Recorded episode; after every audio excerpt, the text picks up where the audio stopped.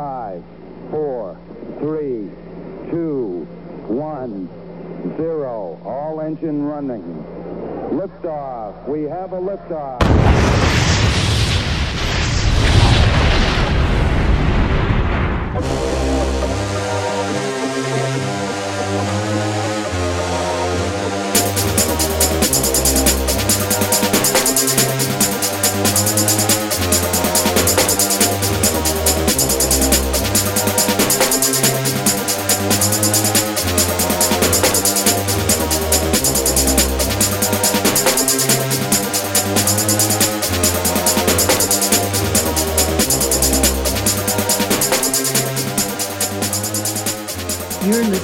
15 Minutes of Flame, the hottest podcast on the internet.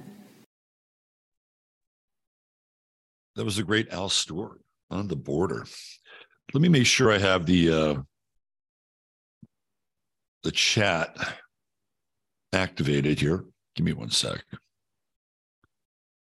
Where are we? Broadcasts. We were in a broadcast. This is the broadcast right here.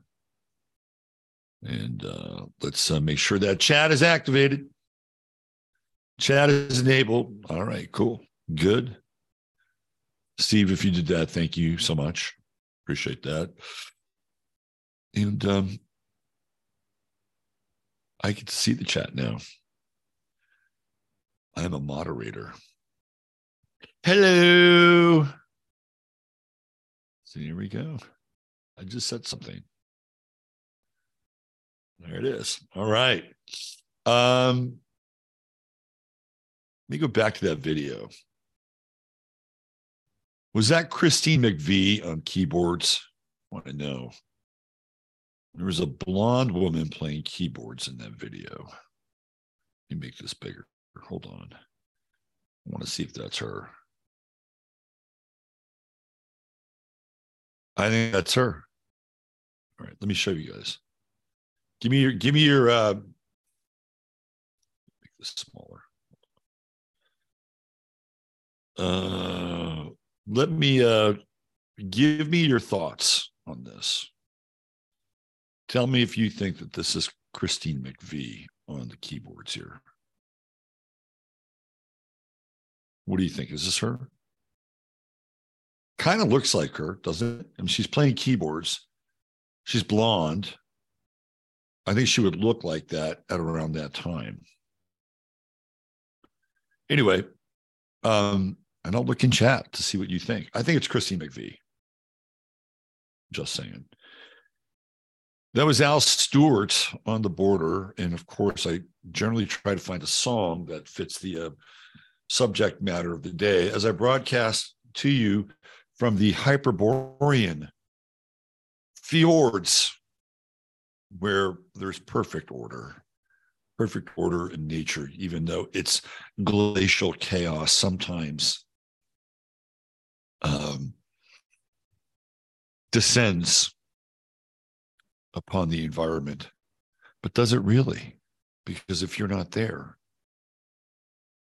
maybe it never happened at all. Anyway, um,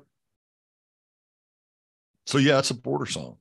I was going to go with the Eagles on the border, but the Eagles are such assholes with their music. Don Henley is the biggest asshole with his music. He actually employs about 16 people to go over the internet all the time and find where his music is or where the band's music is and uh, cease and desist orders. That's what Don Henley does. And you know what's really ironic about that is that he's so short-sighted. So you know what this shirt, I like this shirt, but the inside of the shirt where the white part shows bugs me. It bugs me. Let me let me adjust this. There we go. Now I'm all buttoned up. Um so he's protecting the music and like how much money does Don fucking Henley need? Right. And there's no the the legacy of the Eagles. Like if you don't turn your music loose on YouTube, younger people are not going to find it. And it's ironic because they're the, one of the largest selling bands in history. I mean, I think they've sold more records than just about any other group, including the Beatles, with the Eagles' greatest hits. It's like massive. And yet it's still not enough. Um, I actually like that version of On the Border. It's a different song, completely different song. The Eagle song is a political song about the left and the right. I'm stuck on the border. And of course, um, the Eagles chose the left and became uh, sort of the the rock and roll darlings of the Democratic set in California. Part of the avocado mafia. Al Stewart, on the other hand, no, not at all. And I love Al Stewart's music.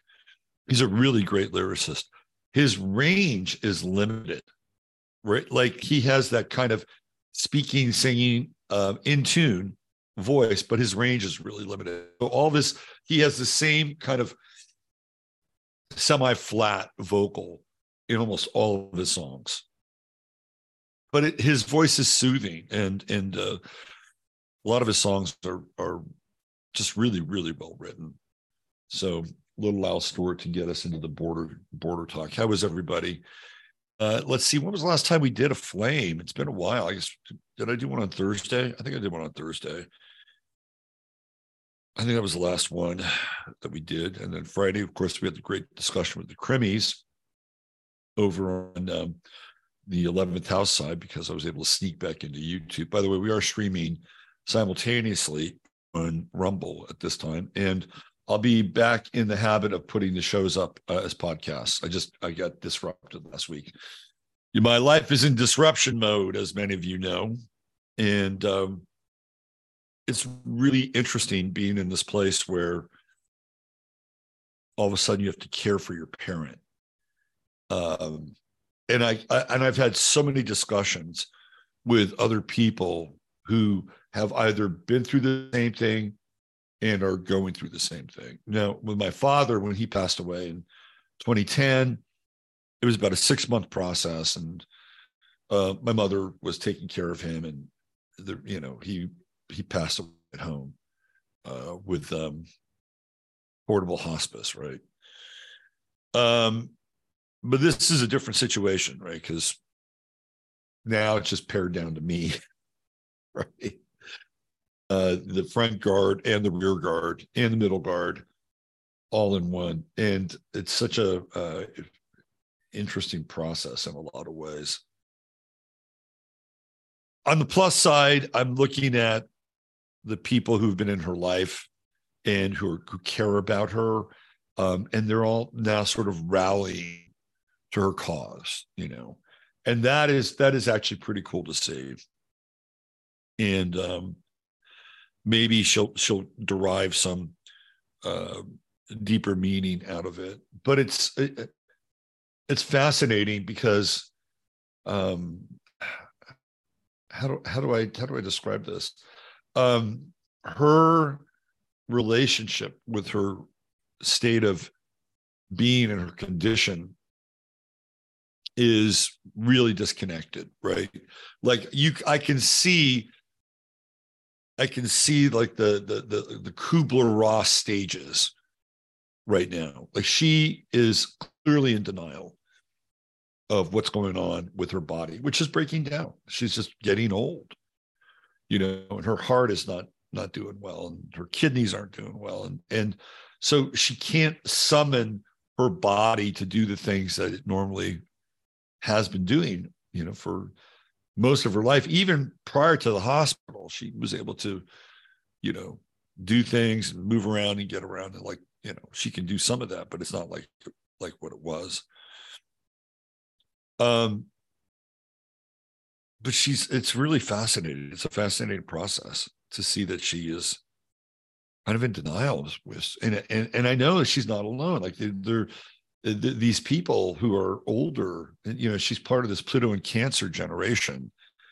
A lot of them have lived very long. They they were not heavily vaccinated. I think my mother had one one vaccination. It was in the 1960s, and I think it was the um, might have been smallpox on a sugar cube. right? I think I had that. I think we, I think we all took the sugar cube together, if I'm not mistaken. So you have these immune systems that have not been compromised in a lot of ways. That's why a lot of these Pluto and Cancer people live for so long. They're just healthier. Um, but it's a fascinating process and one that is um, requiring me to exhibit great great amounts of patience, which again, I think is standard operating procedure for people in this position, which is uh, which is definitely a new one for me. And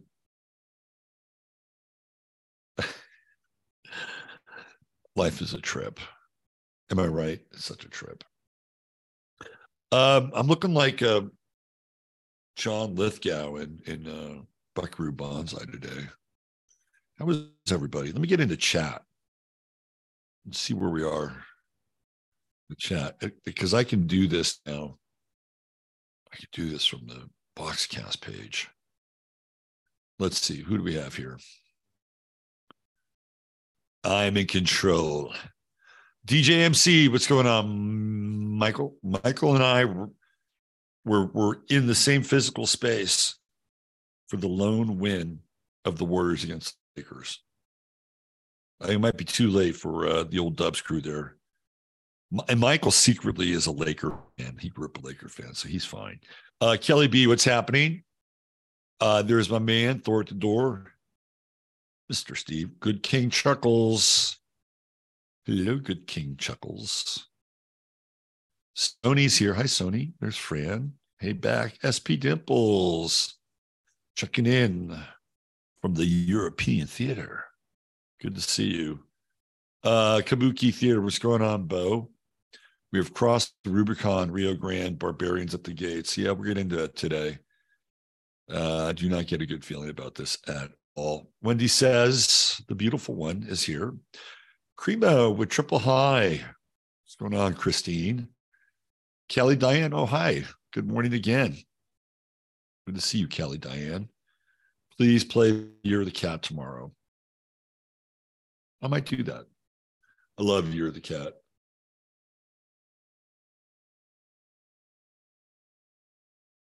Um, that the one line, like uh, but the dress she's wearing uh, looks like a watercolor in the rain. Oh my God, great line. Uh, let's see. Who else do we have? Six baby buns born yesterday. All right. It's bunny season. Christine, I got to give you credit for staying with that. Angels took my racehorse away. Richard Thompson, please. If I play Richard Thompson, I'm going to play Shoot Out the Lights. I think if that's that's the tune that I would play. I saw Richard Thompson live one time. Um, he was amazing. I actually met Richard Thompson too, and I met his son Teddy. Nice guy. At least you know, in passing, right? Connecting. No attitude. Mark M, what's going on? Mark, good to see you. My astrological brother from another mother. Let's see, who else do we have here? Did I just wake up? Oh, that's funny. You don't have to withdraw that message. I can see it.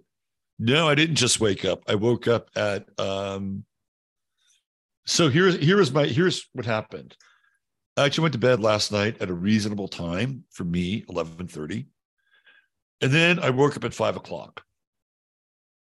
I said, fuck it. I don't want to wake up right now. I probably should have. I said, fuck it. I'm going back to bed. And so I, I had my alarm set up and everything. And then my alarm went off at seven. Um, and then it was probably a bad move on my part honestly, to go back to sleep because I just kept hitting snooze. No, I've been up since uh, 7 a.m. So two and a half hours. We're in a broadcast. We are in a broadcast. That's right. You are here. You are here now. Um, is this the year of the cat? No, that was last year. This is the year of the rabbit. It's a good year for Christine. Um, we got a lot of votes for uh, no different no's. Okay. Yeah, I was wondering. I was wondering. Uh, Harry Bowie. Hey, I'm back. 700,000 on the border. Man, it's going to get weird. Ladies and gentlemen, prepare to defend yourselves. I like Don Henley's voices. Don Henley's actually talented. He's just a dick. Uh, always reminds me of Big Lebowski when he's in the cab telling the driver how much he hates the Eagles. I, I, I am the Big Lebowski when it comes to the Eagles. I, I don't like I I don't like some of the Eagles songs are okay, and I have a good friend in Houston who loves the Eagles. What capped it for me with the Eagles was I saw them live one time, and uh, full disclosure, I was I was I was high on psilocybin. Okay. And I was with my friends. This was not a concert that I would go to, by the way. It was for my girlfriend who was into that shit. Eagles, Jackson Browne, Dan Fogelberg. Dan Fogelberg's okay. Anyway, uh Loggins Messina, you know, you know that sound. Anyway, I went to the concert, and here I am. I'm remember now, and I'm watching the band, and they're hitting every single note like it's on the record. And, and and I guess there's something to be said for that. But I'm like, I could have just stayed home and put the needle on the record because it was record time back then and just listened to the damn thing at home. The only time the band had any real spirit was when David Sanborn played the sax on Wasted Days. That was beautiful. Like, oh my God, finally. Some it was it was like a monochromatic stage with sound emanating from it. And then David Sanborn came on and played that sax solo, and all of a sudden there was color on the stage. That's what it was like and then finally joe walsh got involved at the end and he and he did uh what is it? The the geeks don't want no freaks or whatever whatever that song is. I'm like oh and he was fun. He had he had some energy. But other than that it was it was it was like listening to the record at home and watching paint dry. Uh let's see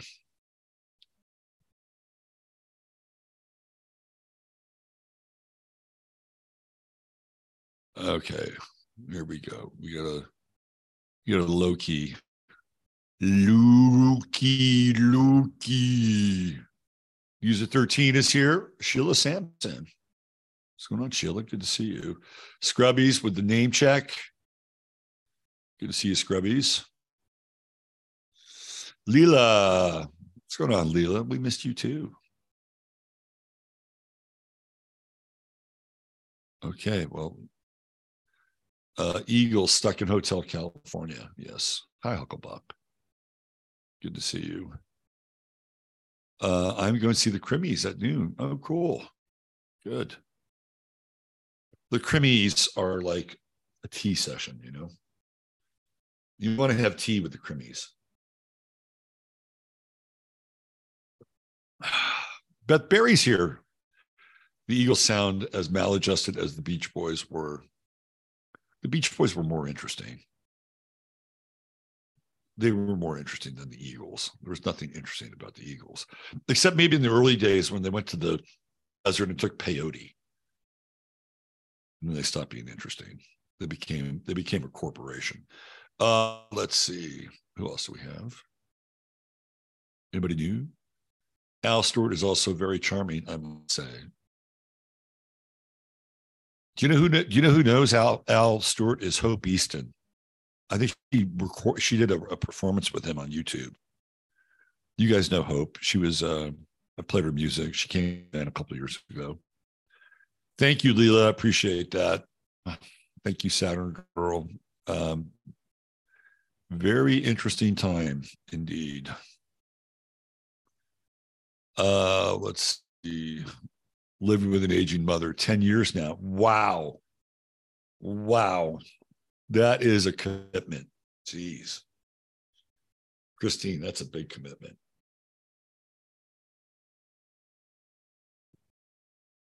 My mother had the same thing and denied, denied, denied the kidney failure, refused dialysis. Yeah, my mom is beyond dialysis at this point. It was such, it was, I had this conversation with her.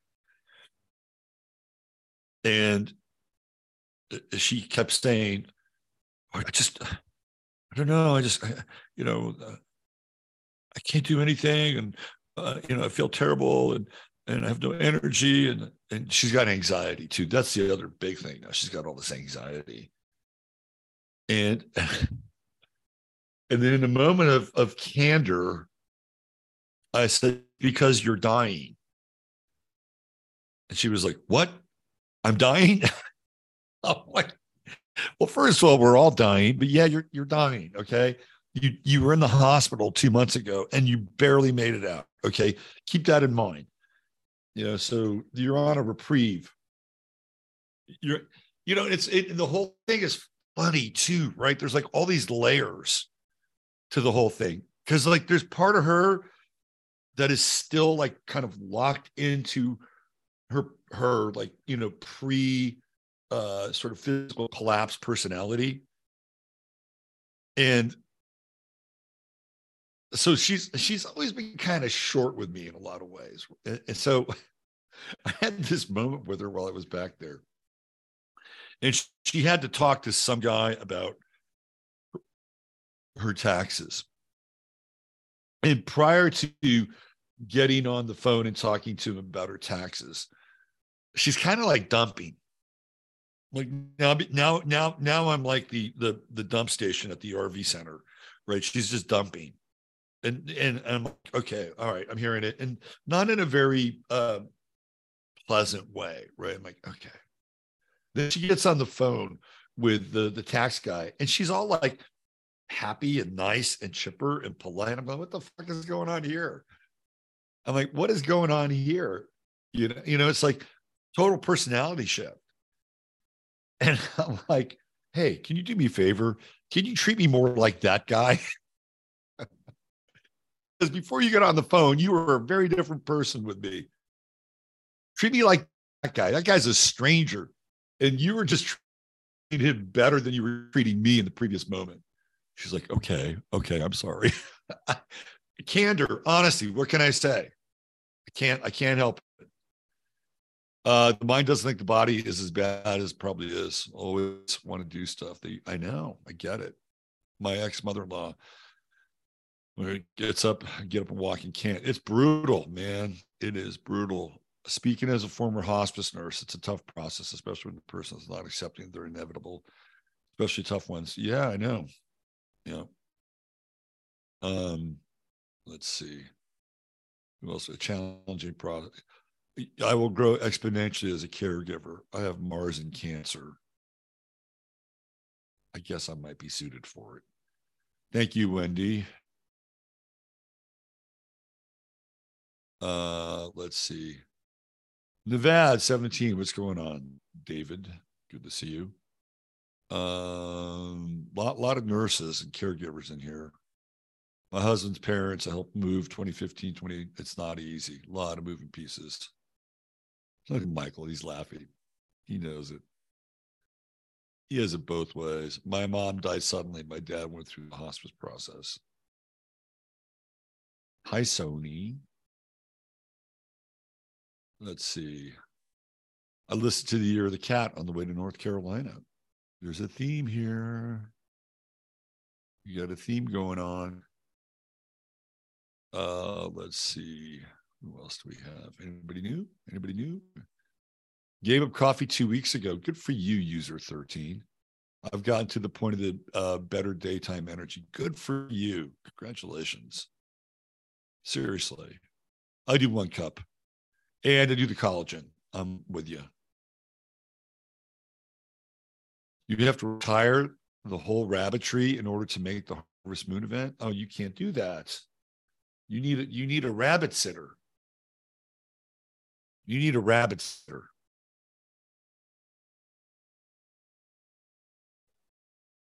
There's got to be a rabbit sitter out there somewhere.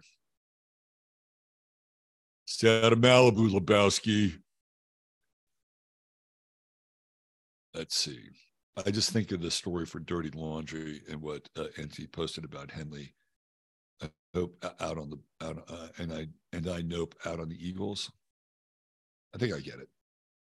Uh, let's see. You were born in the year of the rabbit too. You and you are single. The rabbits, both male and females, tend to be single, lifelong bachelors and bachelorettes.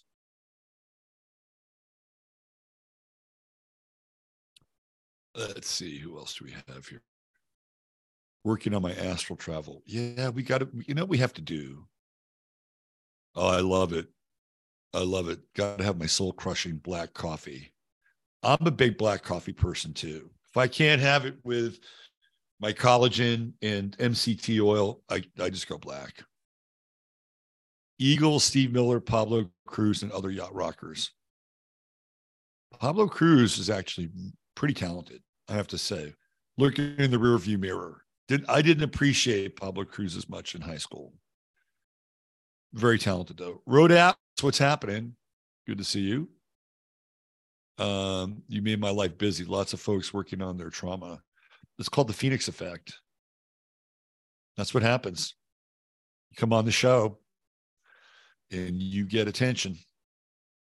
Let's see. Who else do we have here? Anybody else new? Eagles, first band to break the $100 ticket price. Yeah, that's right. For lefties, they were they were real fucking capitalists. Janet Landers, the shooting was right here. My daughter was in a store across the street when a terrified customer ran inside screaming 9 11. Yikes. Don, hey, Equa. Yeah, Don Henley, July 22nd. Oh, he's got that final degree of cancer, 28 degrees cancer, Virgo. I mean, he's a tightwad. He's a tightwad. Uh, let's see. That's it. That explains everything. Uh, let's see. Are we caught up here? Are we caught up? Good for you, user 13. Let's do some sessions, Robert. You will need to deal with all of this.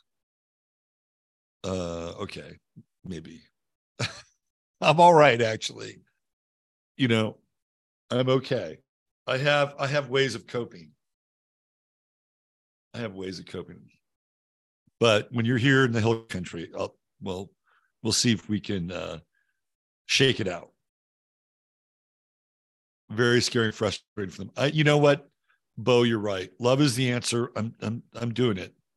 Love is the answer, and sometimes tough love is the answer. Just saying. See pines. What's happening? Uh, let's see.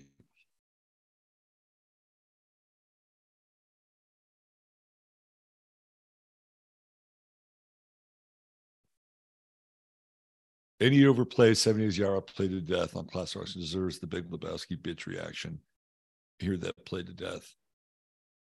You know, I I you know last summer, of course, we it was the summer of yacht, and it was a really good um, journey for me, pun not intended, because I got to kind of revisit songs that I had heard so many times. And some of those songs I actually liked, like that song by Starbuck, Moonlight. I always loved that song. I love the I love the analog synthesizer and the marimba solo. And I always dug that song. And then the and then the guy who told the story about the song was as cool as the song itself. So it sent me on that deep dive. And, and it was really interesting because then I was getting into people like uh, Stanley Clarke and George Duke who were clearly trying to make some money, right? You have these jazz musicians and they're trying to make money on. I mean, because jazz musicians, I mean, the records would do okay. They, they, would make money playing live. But I think Stanley Clarke and George Duke just wanted some hits. And on my uh, deep dot, 100 uh, 100 plus tracks of of yacht. Um, I've, I've got a Clarke Duke song on there. So and and again, revisiting some of their material was a really interesting exercise. I don't know what we're going to do this summer. I've been thinking about it. There's only so many, you know, yacht songs that you can play. It's kind of like the whole Northern Soul thing in, in England, where they had this huge craze, you know, north this Northern Soul craze. It was um, at one of these casinos in in Wigan. Is that how you say it? Wigan. If you're in England, you can probably correct me. Wigan or Wigan. And there was a casino there, and they would have these Northern Soul dance nights. People would be really amped up on on speed. This is where you get like the whole Dexy's Midnight Runners thing, right? And Dexy's or Dexedrine.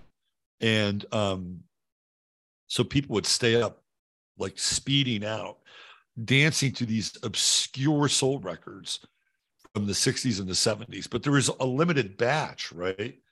Like they could only, there was only so many of these records that they could play. But the whole Northern Soul thing was kind of a, an interesting lily pad to um, the rave scene. It was sort of like a lily pad to the rave scene because number one, you had drugs involved. There's always drugs involved, and that was speed. Number two was music. Number three was DJs. Now, are they directly connected? Not necessarily. In spirit, yes, it played a big role. You know, I don't know how big disco was in England to be honest with you. I don't know. I had I had a I had the star of the day last week, and it was two weeks ago, Giorgio Moroder. And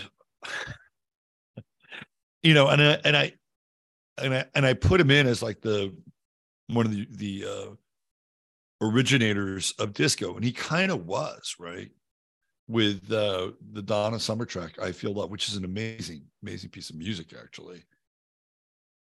And, and somebody in, in uh, I think it was in chat or one of the comments, it was in chat. It just went off on on disco music and and how uh how, how I think morally corrupt it was or something like that. And this and you know there's some truth to that. I mean, Studio 54 was uh, den of iniquity. I didn't like disco as a kid, although I I really did like that Moroder track. I loved the synthesizer. I actually dig synthesizers. But I'm not sure how big disco was in England. It was huge here, really huge here. Maybe if you're English, you can chime in. Um, let me know. All right, enough bitter, enough chitter chatter and uh, banter. I guess we need to get into the subject matter of the day. And boy, where do we start? Where do we start? All right, let's talk about the what is it? The section 42.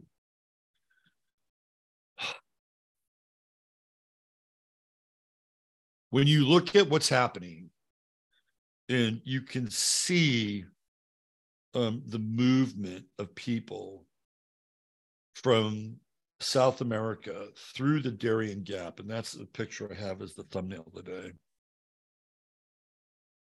You can you can synchronize this wave of flesh that is about to crash upon the southern border and the timing of uh, Section 42 running out. So Section 42 was something that was put in place by Trump, which basically was the thing that deterred a lot of people from coming and crossing the border because they had to they had to be placed in basically a hold pattern before they got here. And of course, this current administration doesn't want that. They want and it's about to be removed and and there's going to be huge consequences for this. Huge consequences. And you can see the timing of the removal of section 42 with this wave of people coming up from South America through the Darien Gap and moving all the way up through Central America. Like there's, there, it's synchronized. And a lot of the people are coming from Venezuela, but not all of them are Venezuelans. There's a large number, more than likely, of Haitians um, who have made this journey before. A lot of Haitians, by the way, have settled um, in and around Tijuana. Like we're good. We like this place, right? They they let us slaughter chickens and practice magic, and um, have little cafes. We like it here. We don't need to go any further.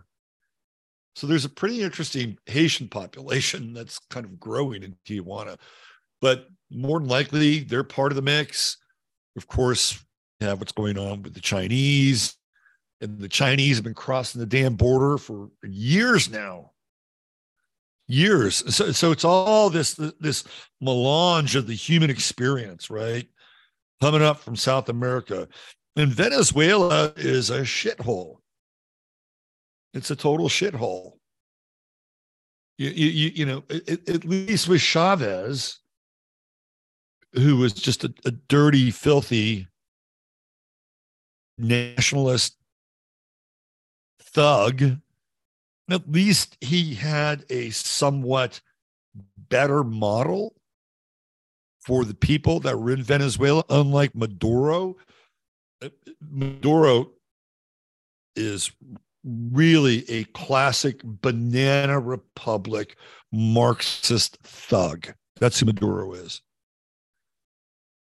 And there are people in Venezuela who have left Venezuela. A lot of them are already in Miami. You've got a huge wave of people from Venezuela and Colombia because they can't eat anything. Right? I mean, you can't make a, a you can't make a living wage in Venezuela. So I was watching this video. This guy, is called uh, Bald Bankrupt. I've told this story before he's a really interesting character. He travels all over the world. He speaks fluent Russian. Um, I think he's he speaks Spanish. I think he speaks some of the Romance languages. He's very funny, and he was in Colombia, and he was in uh, one of the squares, one of the town squares in Bogota, and it looked like shit. And most of the people that he was encounter he, he he was encountering were Venezuelans, and they were young women and what do you think they were doing?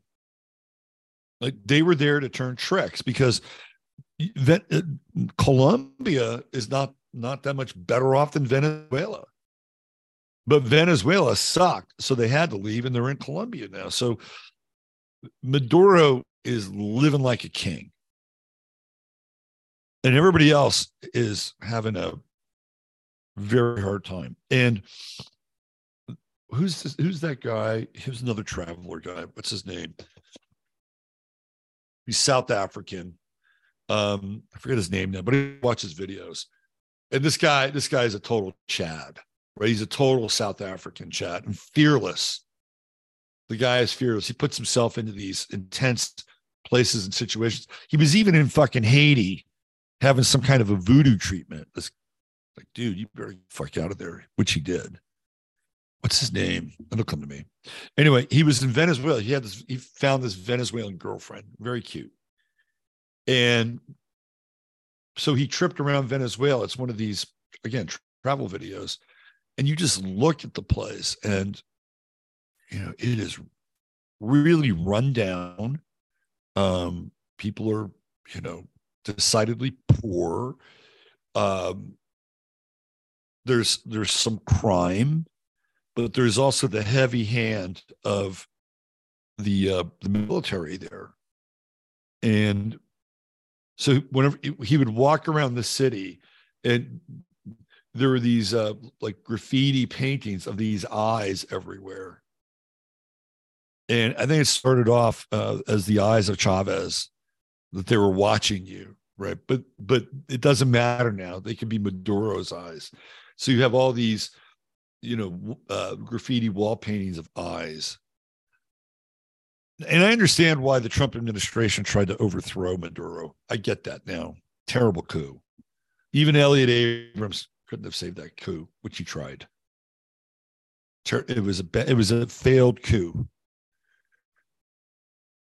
So you have all these Venezuelans now who are coming because there's nothing there. You have anybody that they'll pick up along the way in South America, the Guatemalans, the uh, Costa Ricans, the Nicaraguans, right? They'll all join the party.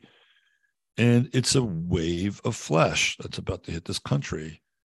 And I've seen estimates of 30,000 people a day getting ready to cross the border. Of course, Greg Abbott, who's the governor of Texas, um, is a World Economic Forum darling. Here, I'll show you this. This is uh, on, on Imgur. Right here. There he is. Our governor, Greg Abbott, BBA in finance, University of Texas Austin, degree in law, Vanderbilt University Law School, formerly state district judge, Harris County Justice on the Texas Supreme Court, longest serving attorney general of Texas, $31 billion in child support for Texas children in 2014. The office was recognized as the nation's best child support program by the National Child Support Enforcement Association. Currently, 40 the state of Texas. Vision to build a better future for Texas. A vision focused on creating jobs.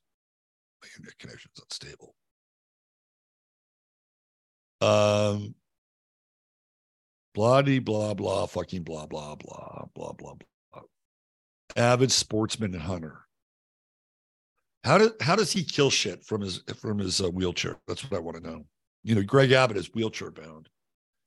Now, sportsmen, I get like you could sit on the dock of the bay with a fishing pole, right? You could do that from a wheelchair. But how how much of a sportsman and hunter in a wheelchair? I guess you you you'd have a uh, modified like what deer blind for your wheelchair. You just wheel it in. It's got like an access ramp Am I right? And and and then the the little slot there for the old gun would be modified for a certain eye level. I guess he could do it.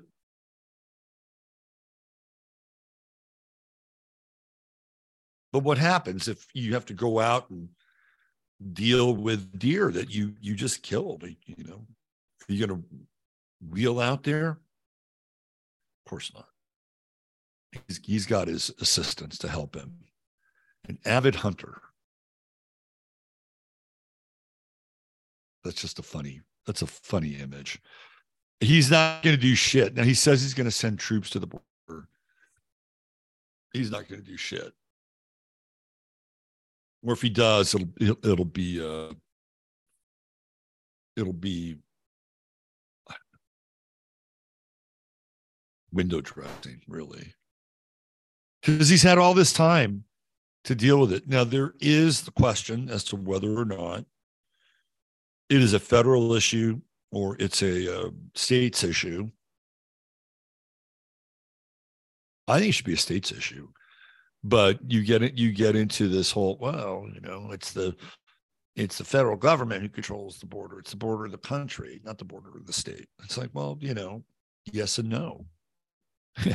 when the federal government refuses to uh, regulate, moderate the border, then it should fall to the states. But Abbott's an internationalist. He, you know, that's the old version of globalist.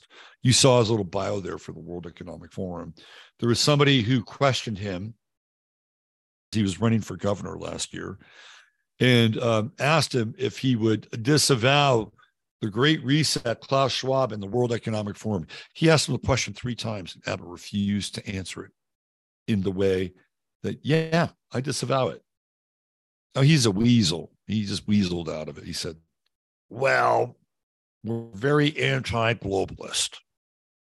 But he would not disavow the World Economic Forum or his relationship with Klaus Schwab. It says everything, right? And this is a guy, and I've said it before. This is a guy. Remember, he went to Vanderbilt. Vanderbilt is connected to who? Moderna. Vanderbilt was one of the universities was involved in the research for the mRNA, and of course, Abbott, being an alumni of Vanderbilt, was very proud of that. He talked about that. He was very proud of it. And it was interesting how he did just a complete 180 on the whole um, mask state of emergency. I, I don't even know if he's ended the state of emergency. Maybe he has. But it was like he got a memo. Like, remember, remember, remember how you got there and who you are.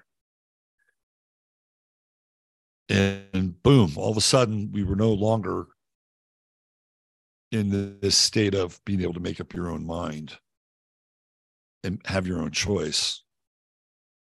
Was as bad as some other states, but that gives you some uh, idea about Abbott. Um, let's talk about this thing in Allen, Texas. It's so weird. It is so weird.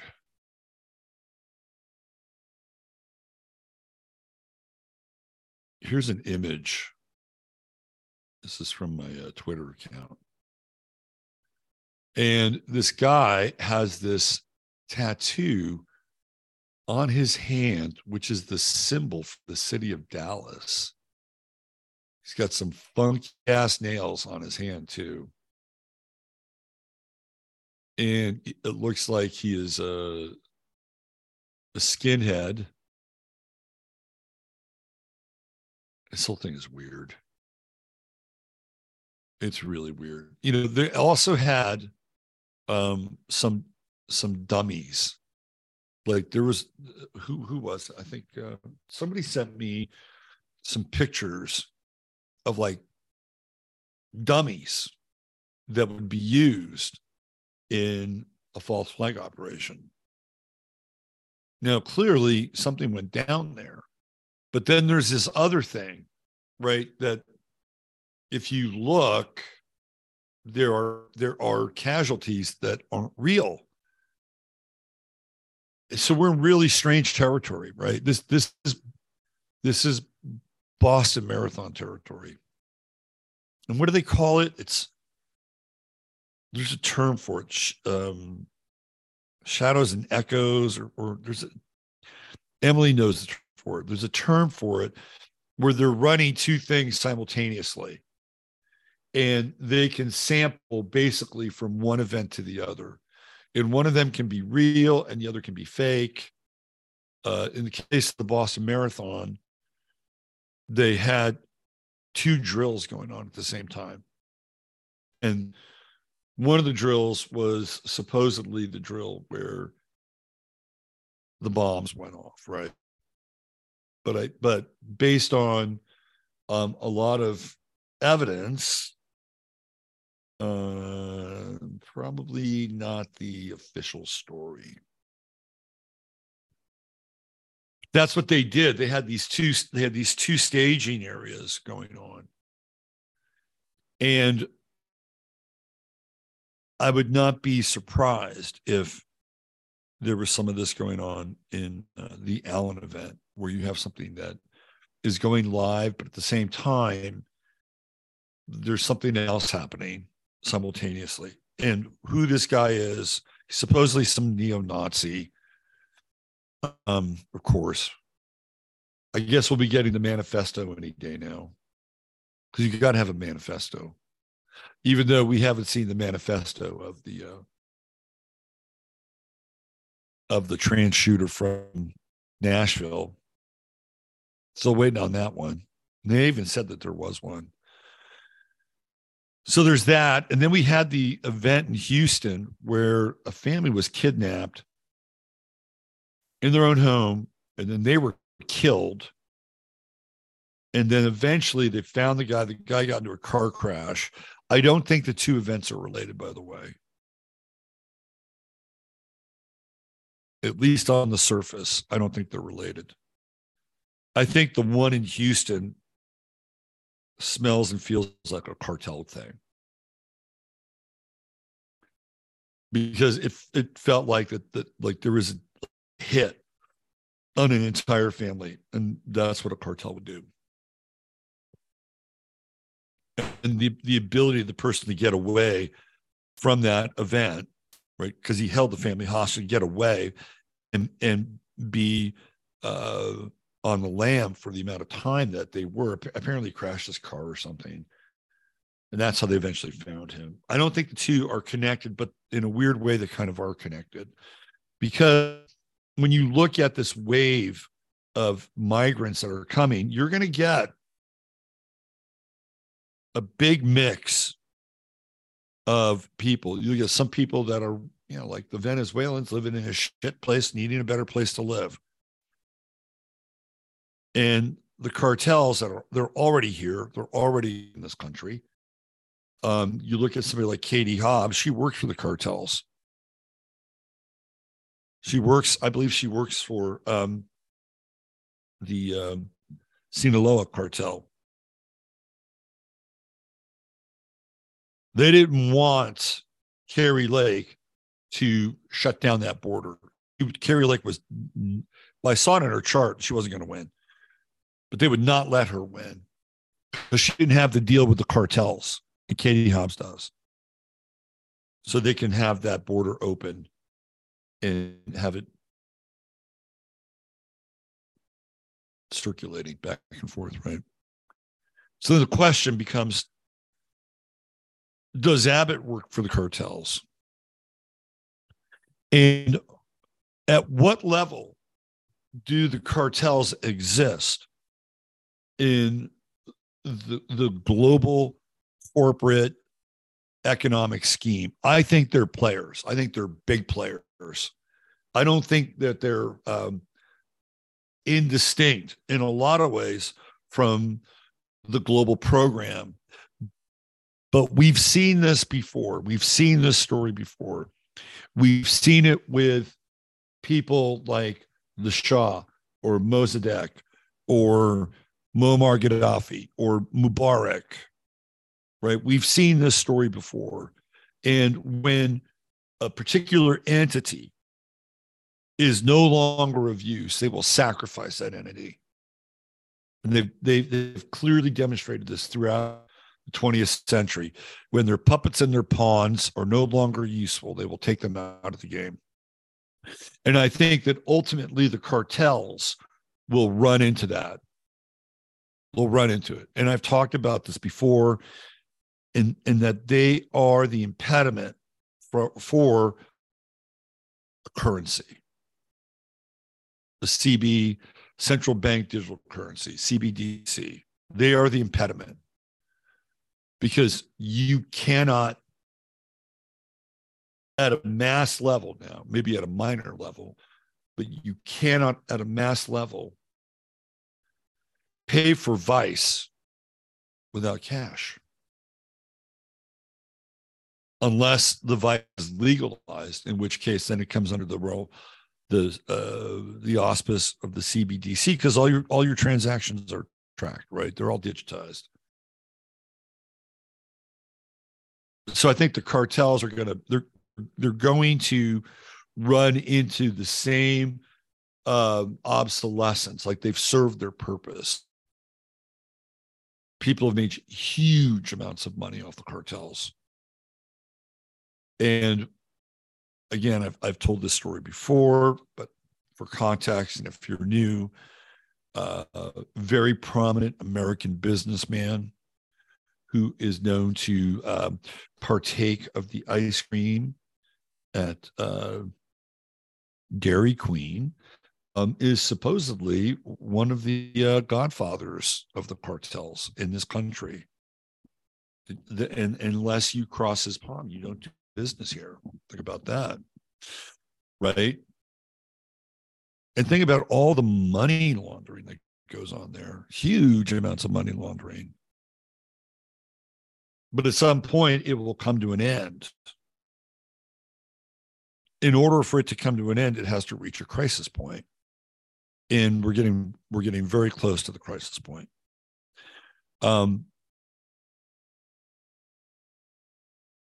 as we look at the next two big eclipses, and again, I've talked about this before. They they both involve Mexico, and they're in Libra Aries, and the big one, what April was it April fifth of next year, twenty twenty four. That is the huge one, right? Coming up from the south in Aries, coming right into Texas, and um, yeah, we, we got we we got a major crisis on our hands. So when you look at something like this event in Allen, Texas. Of course, what is the call? The call is to ban guns and disarm the public. Well, good luck with that in Texas. You could have a hundred of these things, and it's not going to happen. Maybe if Beto was governor, but he lost. Beto was governor, it would be a done deal. So they can't. I don't think they can pull the the Washington card or the Oregon card or the California card. Not here. There's there's too much money. There's too there's there's too many people that have interests in guns and ammo and firearms and all that stuff, right? But that's what they want to do. They want to they they they are valiantly trying to disarm the public in Texas as this wave of whatever is coming in our direction is coming, right? Like this army, this this this army of migrants that are headed here. And I don't think they're going to be able to disarm. I don't think it's going to happen, but that's the attempt. They're trying to do everything in their power to to draw attention to this so that the people in Texas are will be more or less sitting ducks. And it's not just uh, Texas. It's going to, you know, we're dealing with Chiron and Aries, and that's a a United States thing, Chiron return, which is coming. And you just had the three major states. California is already there, but Oregon and then Washington just recently passed bills that you can't own a semi-automatic, right? So no AR-15, uh, no AK-47, right? Closest you can get is your standard issue, um, what you call it, lever action. Go Chuck Connor. This is a problem, right? We are we are staring down a, a major, major problem. And our governor is not going to do shit here. Like he's just, I mean, he may throw some band-aids at this thing, but it's not going to happen. And um, as we deal with that crisis, there are other crises going on. You know, we have so many, we have so many tire fires in our environment now. You, you've got the, the the the guy who was strangled in New York City, right? Like they're trying to turn this this guy into the next George Floyd. Here, I have a little piece on it. See if I can find it. Um, where is it? Yeah, right here. Let me show you the. Uh,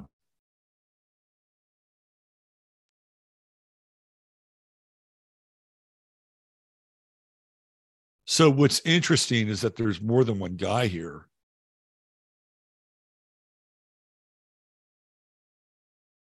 You got this dude over here, you this dude here, and then you got this guy here is being choked out because he was a crazy ass motherfucking threat on the subway.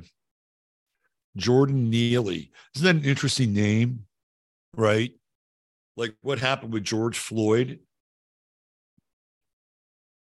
He got the he got the knee, right? He got the knee to the neck. Derek Chauvin kneeled on him And now we have Jordan Neely, mentally ill, homeless, schizophrenic with over 40 arrests and an open warrant out for his arrest in the assault of a 67 year old woman in Manhattan's East Village.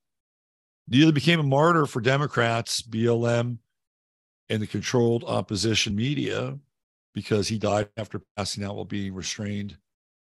It's restrained, not retrained. He didn't get retrained by a white Marine with other non white passengers. You can see this fellow here doesn't meet the uh, criterion for the demographic. Uh, I don't mind going to jail and getting life in prison. Freelance journalist Juan Alberto Vasquez, who shot the video, recalled Neely saying, I'm ready to die. You know what's unfortunate about this is um, you know, I don't think he's alone. I think there are a lot of people who are just sick of this place, which is really unfortunate. It's very unfortunate. But I understand the sentiment. However, I mean, if he really uh, paying attention to the times, you just have to wait around long enough to get some reparations. I'm serious. Like, dude, don't tap out yet. Your, your moment is coming. But I think there's a, a deeper spiritual suffering that's going on here. And clearly that's what he was experiencing. And when you have that kind of deep intent, somebody will make it happen. Somebody will make it happen. Like that's kind of how the the mechanism works.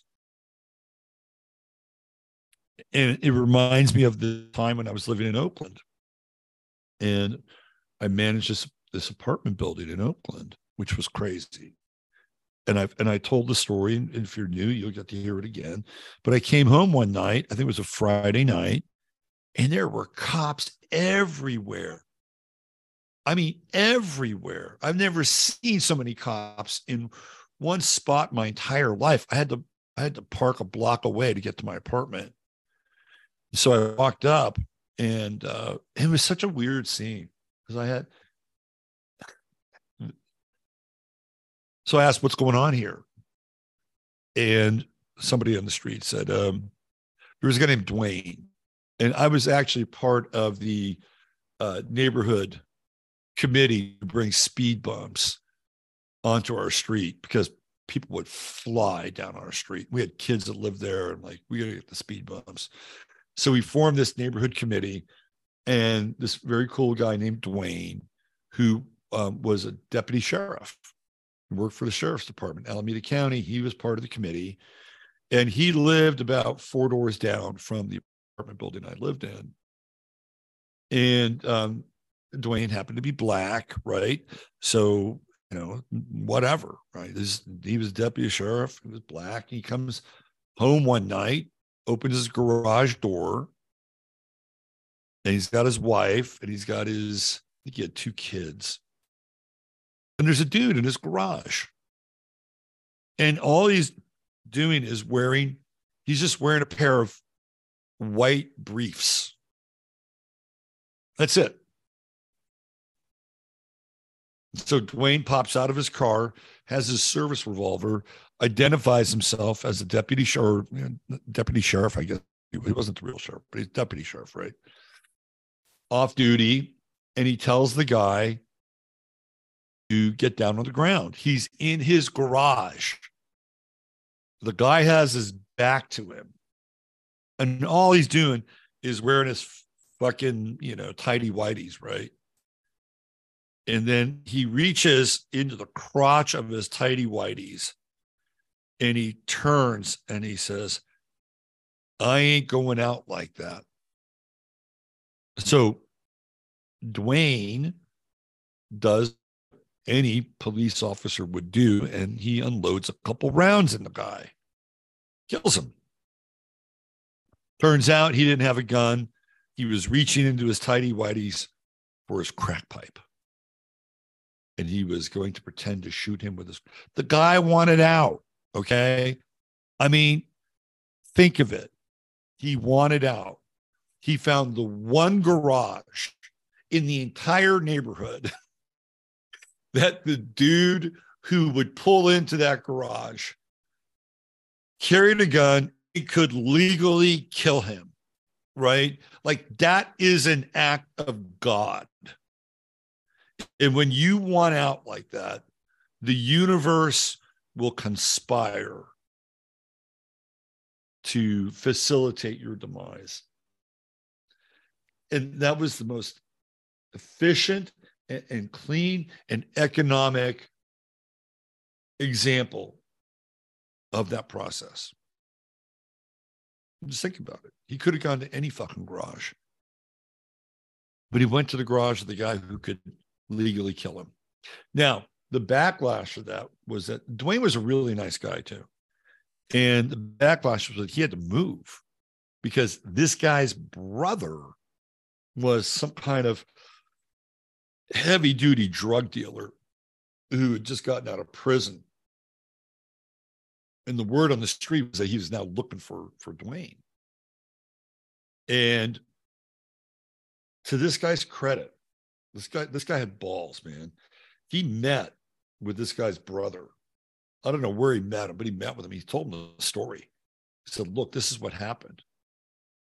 You know, this is how it went down. And uh, I had no choice. And the, the guy got it, right? The guy got it. The, like the law of the street, he got it. That was crazy. And, and it wasn't just that, but there was this kind of frenzy that it stirred up. And I remember one of my one of my tenants leaning out her window, like going kind of crazy, like like the, you know, the the, the spirit of the of the crowd, you know, the the madness of the crowd It was like wild. I said it was some kind of like, you know, primal spirit in the air. It was people were it was weird, very weird. But then it calmed down. There were helicopters and shit. It was really crazy. Coming up here, come on. Let's go. All right, look who's here. There he is, the cat master, right there. Been waiting for you. Where you been? Where you been? been on the Ottoman. We call it the Ottoman Empire. He's he's the emperor of the Ottoman Empire, aren't you? Yeah.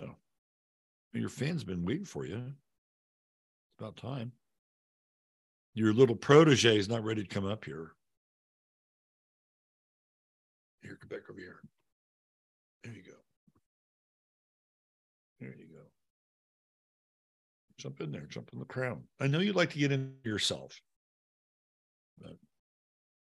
Speaking of uh, the Boston Marathon, I want to show you guys this. This is crazy. Remember Lena Wen? She's the person that was telling you to make sure that you got vaccinated. It's very important to vaccinate your children and for your ch- to wear a mask she was at the Boston Marathon as a witness. Do you guys check this out? Let's zoom in. Let's zoom in.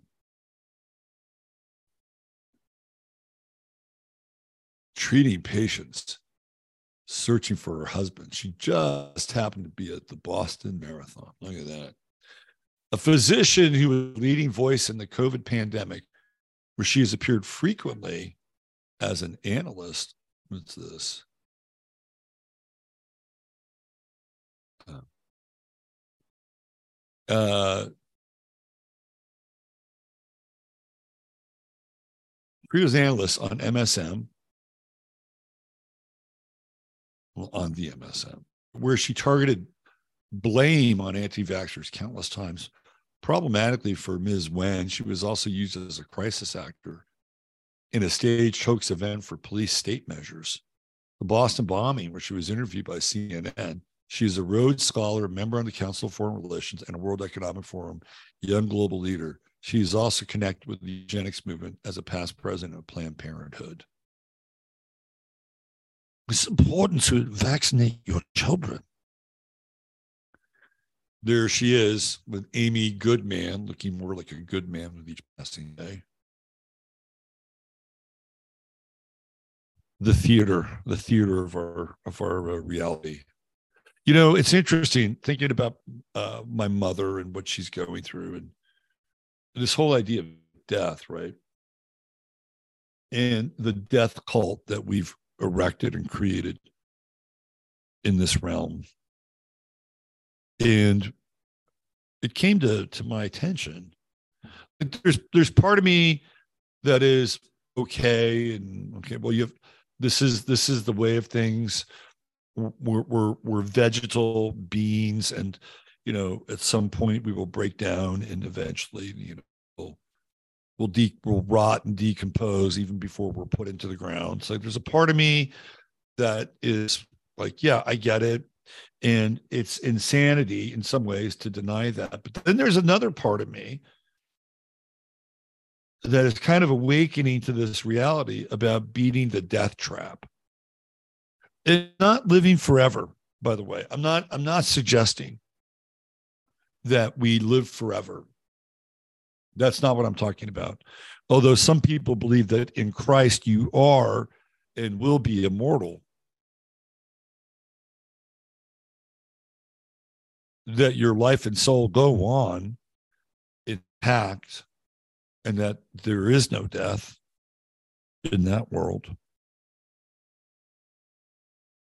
But there, there's something about there's something about the the death trap and and this story of the resurrection. And resurrect the, the resurrection of some body whether it's a physical body or a body of light there's something about the resurrection that's important. Whether you believe in jesus if you think it's a fairy there's something there. And i think it is incumbent upon us to figure out what that is. To, to understand this and there are people who are you know ascension freaks. And they'll they'll they'll talk to you about um, well here let me rephrase this. There are people who are very invested in this idea of the ascension and kind of re- rebuilding this body this this uh, energy body so you can ascend whatever whatever that means to the fifth dimension or beyond, whatever that means, right? And I think there's some truth to that, but maybe not in the way that we understand it.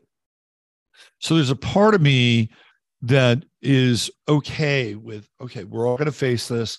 Let's have a, reasonable relationship with it. Let, let, let's have a, um, um, a Marcus Aurelius like relationship with it.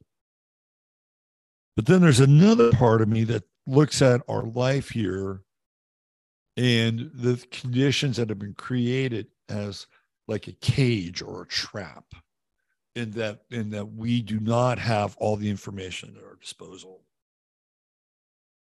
Long time ago um you know i used to listen to a lot of uh, art bell. And one night he had this guy randall winters on his show. And he, I don't know how how much of a a lot of the people on Art Bell were you know kind of sketchy, right? So this guy claimed to have been friends with uh, Edward Billy Meier. Billy Meier was the guy who supposedly had these contacts with the Pleiadians. And he had all these amazing pictures, and a lot of the pictures have been debunked. Um, and then the uh, transmissions from uh, the Pleiadian commander uh, some is it Samaj, I believe, if I'm not mistaken. Anyway, Rand, Randall uh, Winters talks about all these more detailed discussions he had with Billy Meier that aren't a part of like the the book Contact with the Pleiades, whatever it's called. the big coffee table book.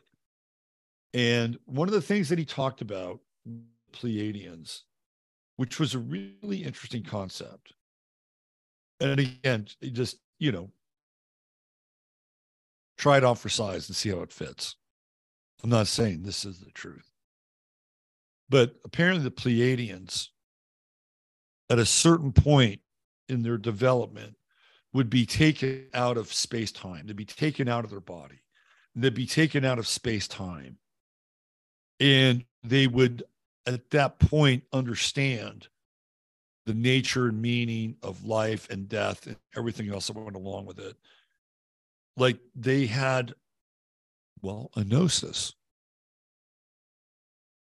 of their purpose and that they were both a body and a spirit. And once they returned to their body, they lived with that for the rest of their, uh, I guess you would call physical incarnation or whatever they incarnate into. And I thought to myself, that's that's interesting, right? That's interesting.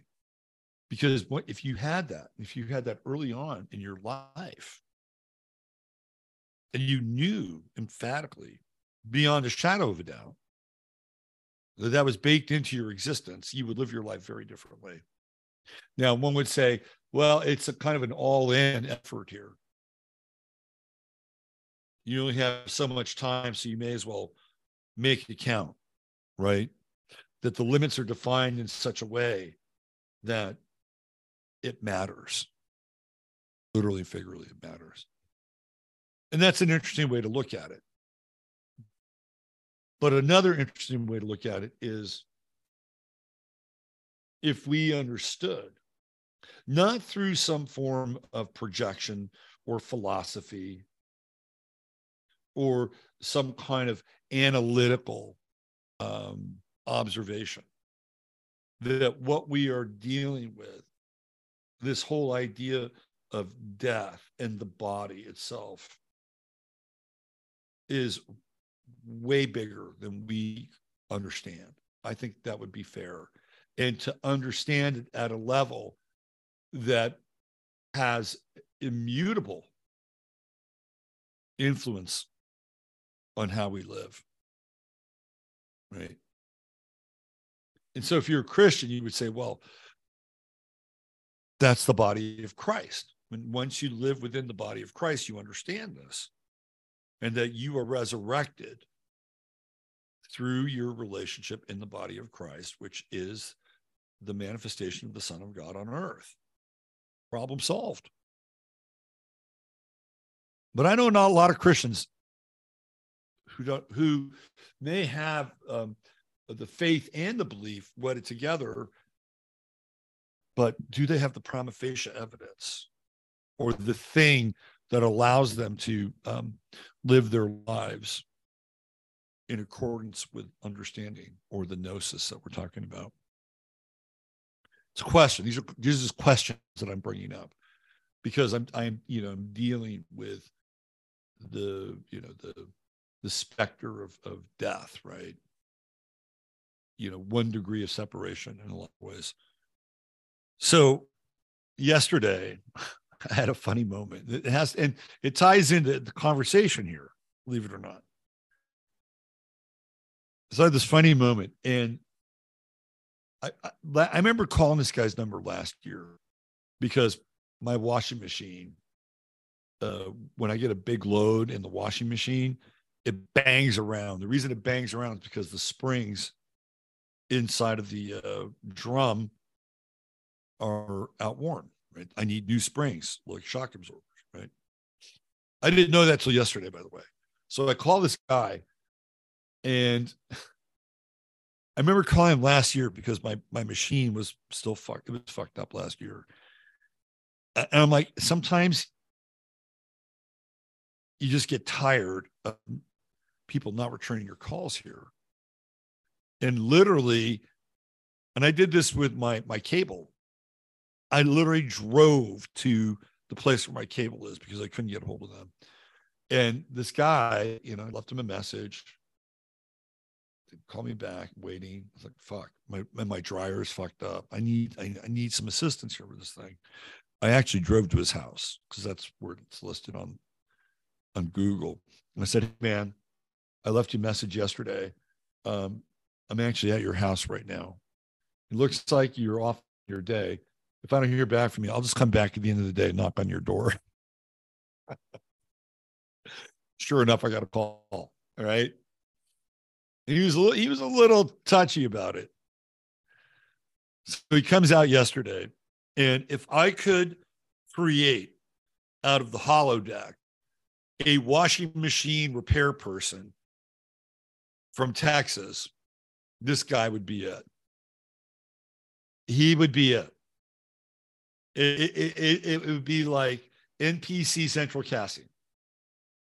So he, he comes in and and he's like, he was funny. He was definitely funny, and I, and I had to cool him out a little bit. I didn't want to make him feel like I was hassling him to be there because I want, you know, it's like, but I did need the the service.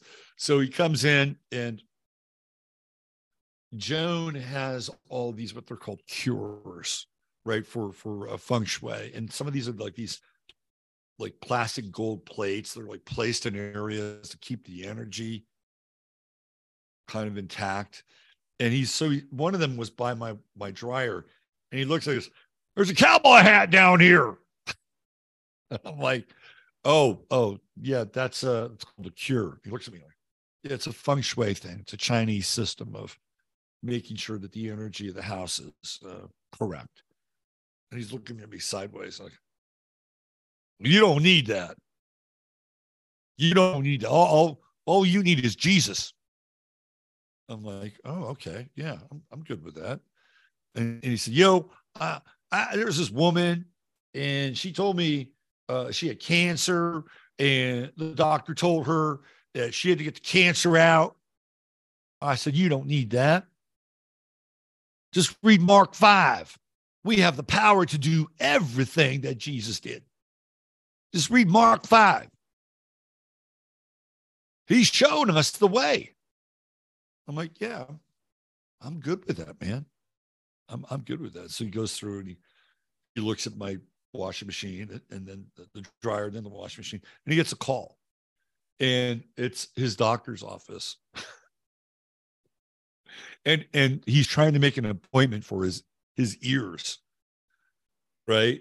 I thought this is so funny, and so literally he's making the appointment in in my mud room where, where the two machines are. So I walk away, give him some privacy. And he comes out and he starts bitching about his ears and how he has an ear infection. And I'm thinking, well, don't you just have to pick up Mark Five and figure out how to deal with your ears? And he went on and on and on about his ears and how when he was able to get Cipro, is it made his ears better. I said, you should try some uh, hydrogen peroxide. And I said, yeah, I tried that before. Try it again. Might work. Might help you out. So funny though. Right here he is, basically telling this woman that she could cure herself of cancer. All she had to do, I think it was Mark 5. I think that was probably the passage. And yet he's hassling with his doctor's office to make an appointment for his uh, ear infection. Sorry. I just found it to be rich. I mean, the guy was a total character, you know, to- total character. Uh, you know, it, it, and Jones said, "Well, did you point out the hypocrisy of it?" I said, "Are you kidding me? No, I want this guy to fix my machine. I don't. I don't want to turn him. I don't. I don't want to have to be right. Right. I don't have to. I don't need to be right in that moment. And I, and I don't even have an investment in being right not in that way. So it was just really funny, but it gets into this whole idea, right? This this idea that are we endowed with the potential for for a mystical understanding of our lives in 3D, 4D, 5D, 6D, and beyond? is this our birthright? And if it is our birthright, and we have all of these groups are doing everything in their power to distract us from it, the cult of youth and death, then maybe that's all the evidence we need to know that it is true.